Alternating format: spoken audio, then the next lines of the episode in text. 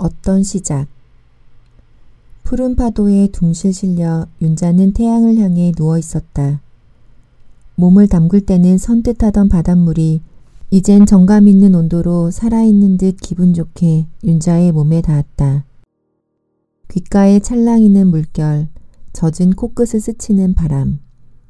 멀리 시야 한 귀퉁이를 빠져나가는 돛담배며 모터보트의 단조로운 기관 소리, 아이들의 웃음소리, 사람들의 말소리, 영어, 남미어, 또따또따, 쏠라쏠라, 웨익, 웨익, 가려들을 수조차 없이 짓거리는 말들의 꿈결 같은 소리.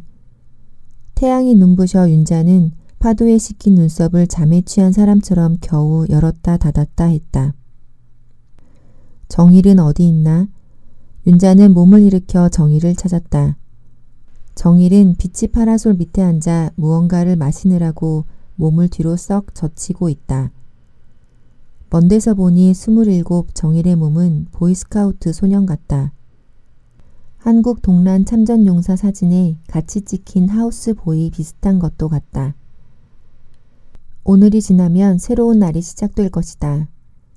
부인 잡지에서 보니 이혼을 하여 여자가 혼자 되면 오랫동안 바라고 바라오던 성취인 경우에도 여자는 패배감, 고독감을 느끼게 마련이니 사회는 행복한 결혼을 사회적인 성공으로 보기 때문 이혼한 여자는 생활 습관을 과감히 바꿔야 한다고 했다. 항상 일어나는 시간에 일어나서 옷을 갈아입고 아침을 먹고 하는 데서 벗어나 자고 싶을 때까지 자고 먹고 싶은 음식을 먹고 주중에라도 파티를 열고 사회 활동에 참가해야 한다는 얘기였다.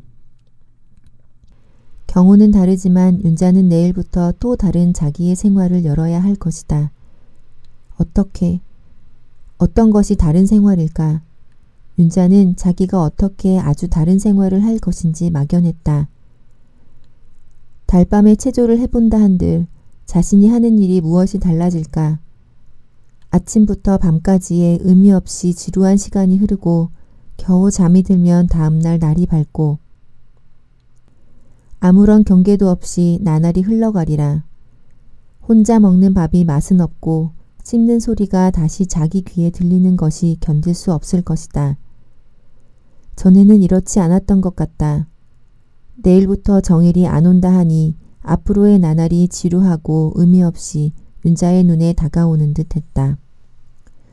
며칠 전 윤자의 단칸 아파트 방에서 사가지고 온 콩나물과 두부로 된장국을 만들던 정일이 소파에 앉아 뜨개질 손을 놀리고 있는 윤자에게 미시즐이 우리 결혼하면 축하의 의미로 빛이나 갔다 올까요? 신혼여행이라는 것 있지요? 왜? 말했을 때 윤자는 웃음소리로 대답을 대신했다. 윤자와 정일 사이엔 결혼처럼 농담 같은 말은 없었다. 깨끗한 농담이란 표시로 정일도 윤자의 웃음에 자기 웃음을 더했다. 정일이 결혼하는 날이란 그가 영주권을 타는 날이었다. 그들은 지금 법적으로 신혼부부이고 결혼에 따라 얻어지는 정일의 소망인 영주권을 얻는 날을 정일은 결혼하는 날이라고 말했다. 윤자가 1,500달러를 받고 형식상의 결혼을 해주기 전까지 정일은 미국 이민국으로부터 쫓기는 몸이었다. 유학생의 신분으로 아르바이트를 했기 때문이었다. 미국은 요새 인플레니 뭐니 해도 그래도 세계의 대국이 아니에요? 그런데 유학생을 이렇게 대우하는 건 처음 만난 날 정일은 눈물까지 글썽하며 윤자에게 말했다. 두 달이 가까운 지금 정일은 영주권을 얻고 윤자는 돈을 다 받고 그들의 관계는 끝을 맺게 되었다. 정일이 천천히 물가로 오고 있었다. 이곳에선 백인이 별로 희어 보이지 않듯 한국에 살 땐 윤자는 동양인을 황인종이라고는 그러지만 뭐 별로 노랗다고 생각해 보지 않았었다. 정일이 웃으며 뭐라고 윤자에게 소리 지르는 것 같은데 잘 들리지가 않는다. 우리 시합할까요? 한 것도 같고 물이 차지 않아요? 같기도 하다. 같이 차이나타운의 피복 공장에서 일을 하는 기영 엄마로부터 돈을 받고 순전히 비즈니스로 결혼을 하지 않겠느냐는 제의를 받았을 때 윤자는 기뻤다. 유학생인데 말이요. 서울에선 형이 살 만큼 사는 집이긴 한가 봅니다만 출국령을 받고 지금 다른 주로 도망가려고 짐이랑 죄 꾸렸대요. 미국 온 지 겨우 7개월 만에 남들은 다 잘 견디는데 재수도 없지. 결혼쯤 못해줄 게 무엇일까 윤자는 생각했다. 중국 처녀와 같이 쓰고 있는 햇볕 들지 않고 바퀴벌레가 우글우글한 맨하튼 지하실 방만 면할 수 있다면 게다가 심한 미싱일로 허리는 판자처럼 뻣뻣했다. 고저가 강한 중국말의 소용돌이, 박아내는 개수로 계산되는 임금, 불이 나게 돌아가는 빠른 미싱의 소리, 뿌옇게 떠있는 먼지 속에 하루 종일 미싱을 밟아대면 집었다 놓았다 하는 헝겊조차 무거웠다. 1500달러가 생긴다면 햇빛이 방 안에 들이밀리고 창을 열면 거리를 볼 수 있는 방을 얻고 싶었다.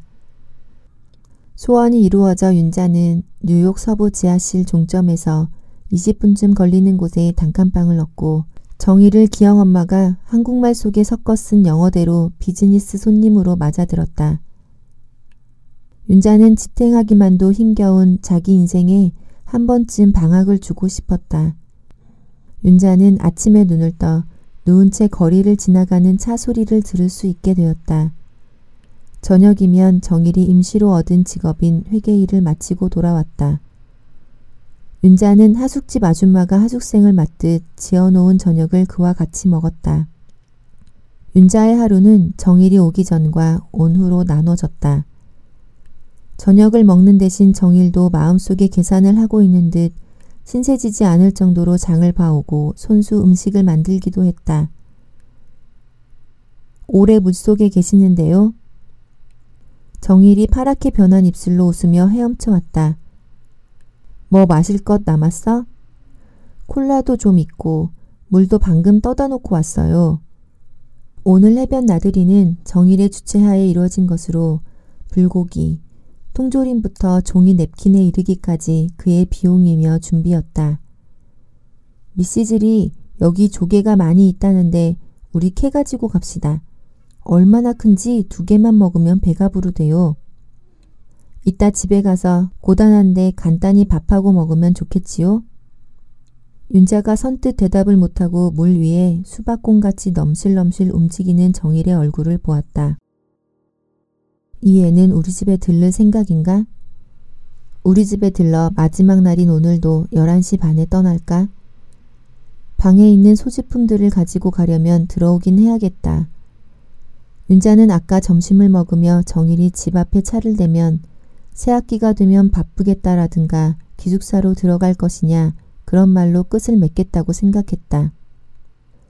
정일과의 관계에서 나이 많은 여자가 젊은 남자에게 치근거리는 것 같이 보이지 않도록 윤자는 조심했다.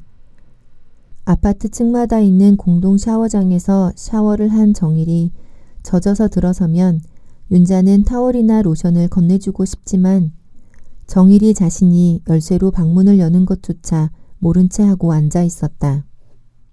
윤자와 함께 저녁을 먹은 후 정일은 말도 없이 식탁 의자에 앉아 책이나 신문을 보다가 밤 11시만 되면 두 블록 떨어져 있는 친구 집으로 자러 내려갔다.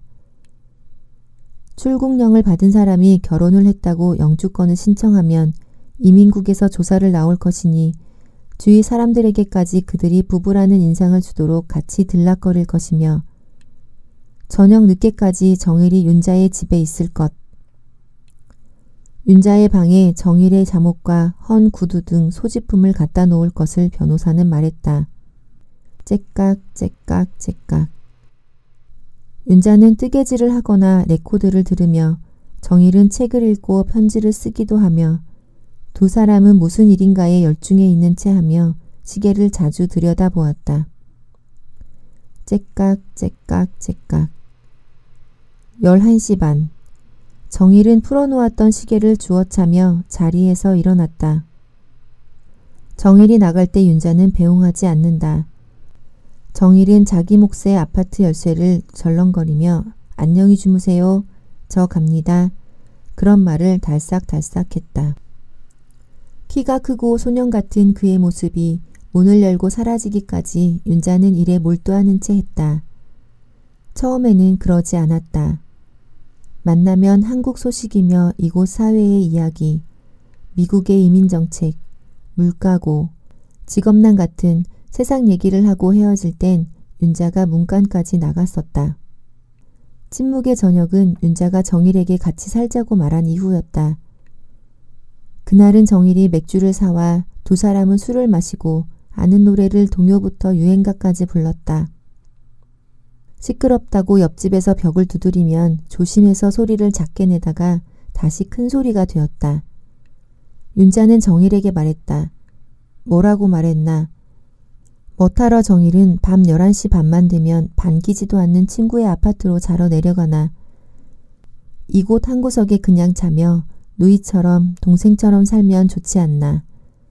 그러자 방금까지 노래를 부르고 죄수들이 지문 찍을 때의 표정을 흉내내어 윤자를 눈물이 고일 정도로 웃겨주었던 정일이 얼굴을 굳혀 윤자는 자기가 실수했음을 깨달을 수 있었다.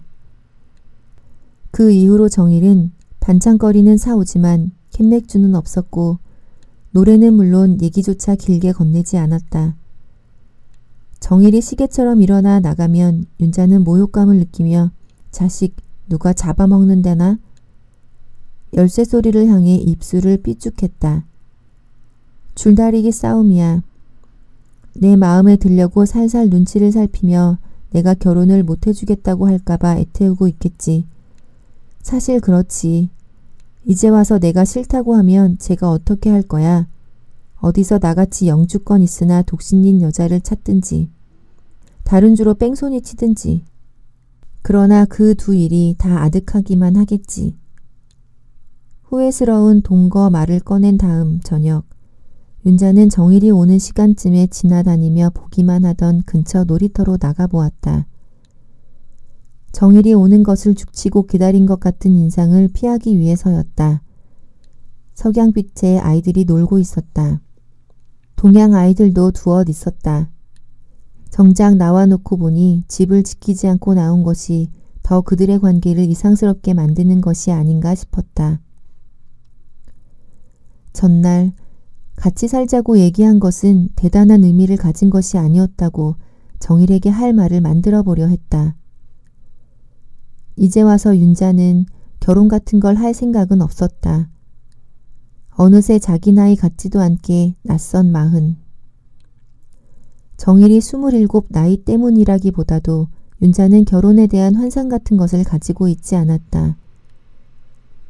대학을 졸업하자 결혼한 남편은 사업이 변창하여 7년 후 윤자와 이혼할 때쯤에는 자가용과 화곡동 근처에서 제일 좋은 집을 가진 부자였다.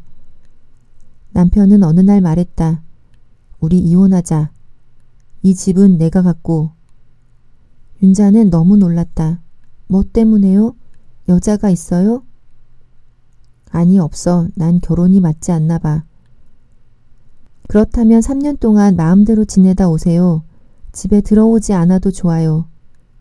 그러나 남편은 이혼을 우겨대다가 세면도구와 옷가지만 들고 나가버렸다. 윤자는 매일 울며 남편에게 새 여자가 생긴 것이라고 생각하고 퇴계로에 남편 사무실이 있는 곳에 숨어 지켜서 있었다. 정말 남편에겐 그때 여자가 없었나? 단순히 사는데 진력이 나서 이혼을 하자고 했나?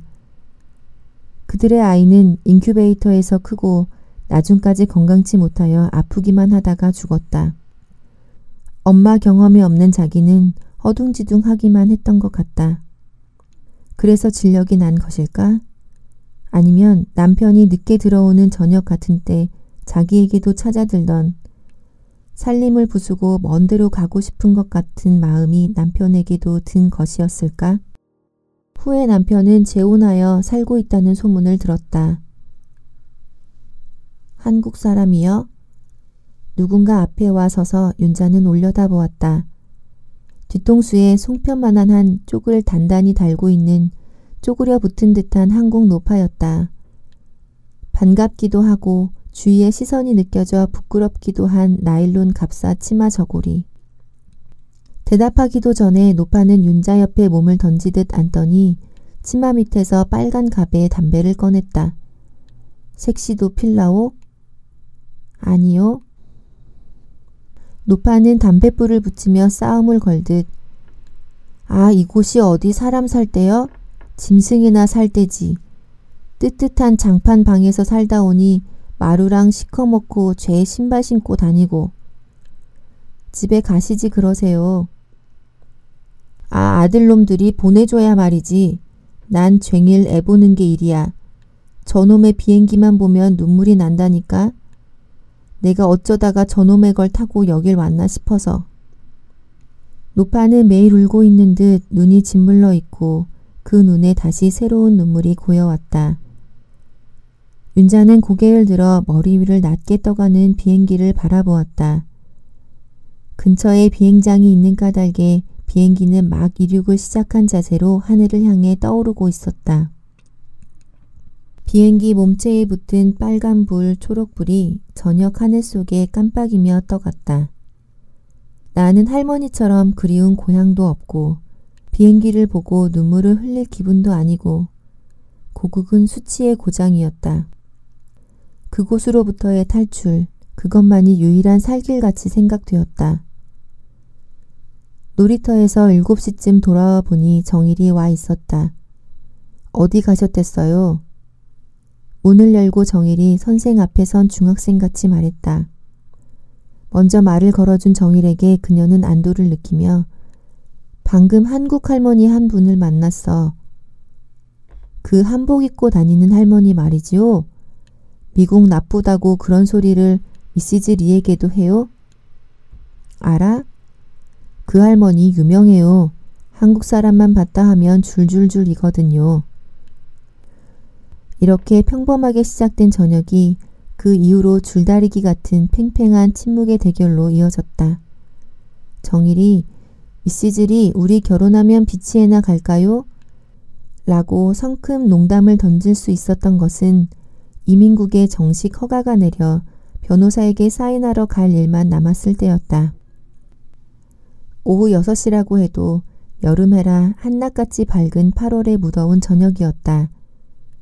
창문에 달아놓은 조그만 환기용 선풍기가 붕붕 소리를 내며 아파트 꼭대기 층의 열기 속에 허덕이듯 돌아가고 있었다. 윤자는 농담인 줄 알면서도 뜨개질 손을 멈추고 전축에 레코드를 얹었다. 싸구려 전축은 얄팍한 소리로 정감 있는 남자의 노래를 풀어냈다. 이제는 우리 헤어질 시간. 다시 한번 내 손을 잡아줘요. 노래의 가사가 저희가 있는 듯 정일에게 들릴 것 같아 윤자는 노래를 틀면 더 덥고 하며 전축을 곧 꺼버렸다. 그때의 약속대로 영주권을 받아든 정일은 차를 빌려 윤자를 해변으로 데리고 나왔다. 일종의 사례 같은 거겠지. 해산 후의 산모가 의사에게 드리는 꽃이나 술 같은 것. 윤자는 그렇게 살해했었다. 졸업 때 선생님에게 드리는 기념품 같은 그런 거겠지.